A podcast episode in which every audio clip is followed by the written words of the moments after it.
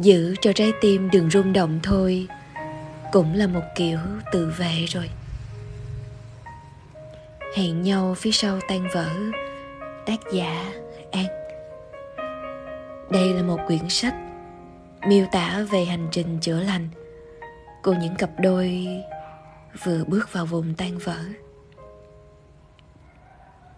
Các bạn biết không? Ở mỗi một giai đoạn nào đó, chúng ta đều có những cách chữa lành rất là khác nhau.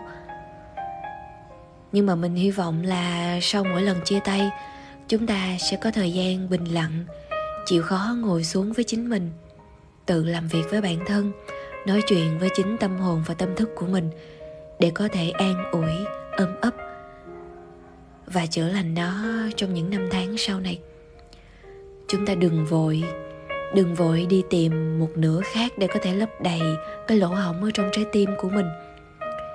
Chúng ta đừng vội bước sang một quyển sách mới khi quyển sách này chưa kịp khép lại.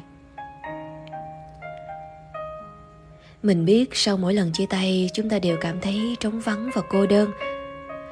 Và cách để có thể quên đi một ai đó cũng giống như là cách chúng ta cai nghiện những điều đã trở thành một thói quen quá lớn nhưng mình biết rằng chỉ cần chúng ta tin, tất cả mọi thứ rồi sẽ qua.